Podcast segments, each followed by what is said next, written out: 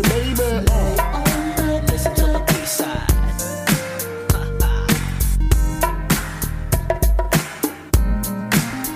Everybody just All right, everybody, welcome to the B side. Welcome, patrons. We had a fun chat with Branko Marcetic. See, I got it, man. I nailed it. I, I think I nailed it that time. Was that good? No, it's good. A plus. Yeah, it's pretty good. Yeah, Not yeah. bad I mean, for a Yank. for uh, yeah, for an English speaker, it's uh, it's pretty amazing. Uh, I've he- I've heard every possible pronunciation of my name, uh, and people usually, I give it to them, and then they, and you know, I'm not like shaming anyone. Foreign names that are hard to pronounce. I understand that, but yeah, I, I even I will pronounce it for people, and they'll still get it wrong. so you're you're like above and beyond, Yeah, you know, everyone. That's right. Branko Marcetic. How about was that good? Was that better? right. I kind of had to uh, put on like a Uh, yeah, super was- that was pretty racist, good, like. Slav accent in order to pull that. No, well, that well, I mean, you know, it is. Yeah. It is. Uh, Right. My name is uh, Branko. Uh, I just uh, I anglicize it a little bit. Yeah. You know, I, I do it Branko because it's a little easier for English speakers to uh, and you know to, to get. But um, yeah, that was, no, that was that was very good. You should slav it up. We're, uh, we're, I've Like, got my just- tracksuit on. I'm actually squatting. I'm squatting right now as we speak.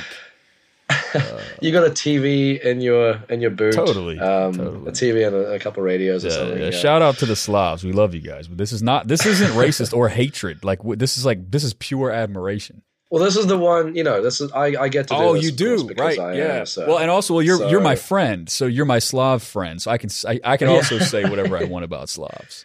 You get a pass uh, by. Yeah, I've got a Slav friend, so it's fine. It's okay.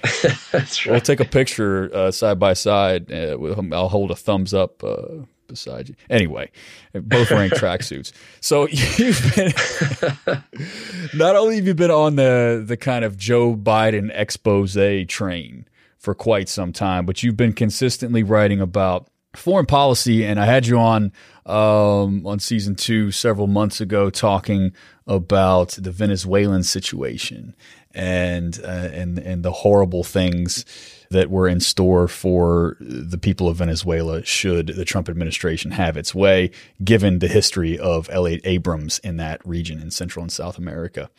So we're going to continue that conversation, talk a little bit about Venezuela, talk about the sanctions that are being levied there, and and then very quickly transition, I think, into a, a broader discussion about Russia, RussiaGate, Russophobia, and what is now looking like a I almost said imminent. I think that's that's definitely premature, but it, but it's it's it's nightmare fuel, man.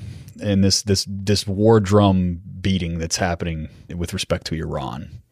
John Bolton and Mike Pompeo have made careers out of trying to convince the ruling elites in various countries and international bodies to go to war against Iran. And uh, they're now in power, and they've got a man baby sitting in the Oval Office to stop them, which isn't very.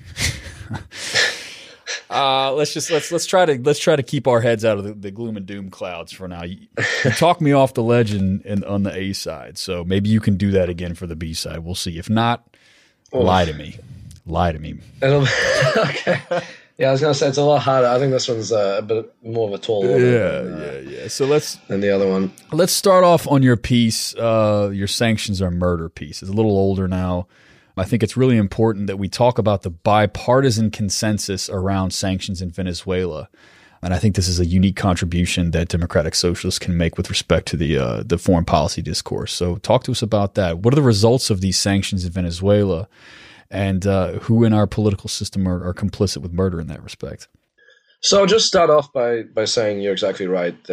Sanctions are uh, put forward uh, generally, and in the case of Venezuela now, as this non-violent alternative to war. Okay, so regime change is bad, or at least invade. Well, yeah, invasion is bad to achieve regime change, military invasion.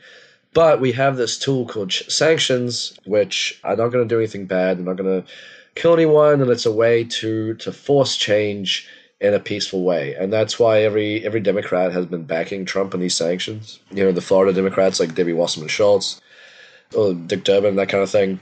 Various pundits are very much on board with it as a way to, to punish the Maduro uh, government. In reality, sanctions are not a peaceful, benign tool of, of foreign policy. Uh, sanctions have a tremendous and, and really ultimately murderous effect on the populations that people like uh, like some of those names that I that I listed off there claim to be in support of. Right. That's the that's the entire justification for for the pressure supposedly on the Maduro regime is that um was that they're doing it for the people of Venezuela who they care deeply about. Well, there was a study that was released, I believe, at this point maybe two weeks ago, by two economists that looked at the effects that these sanctions have had. There were there were a couple rounds of sanctions. One was in uh, August 2017, pretty early on in the Trump administration. And I think it's worth noting that when those sanctions were put in place, which was those sanctions were against um, Venezuela's uh, oil exports, when that happened, the opinion among the well-read, uh, lettered classes, I guess, the pundit class, was that these were were not terrible. These were just they, they were they were not going to have an effect on the economy. They were just you know, they were going to have an effect on the politics of Venezuela, perhaps, but but largely they they wouldn't have that much of an effect. Which is a strange thing to say, given that um, Right. it targeted Venezuela's oil exports and basically Petro the entire. I mean, the For fuck's sake. yeah, I mean the, pr- that that was the issue with Yeah. Venezuela's economy anyway, is that um they, they failed to to diversify away from oil. That's uh, so really it's like their entire economy. This concludes your free teaser of this week's B-side.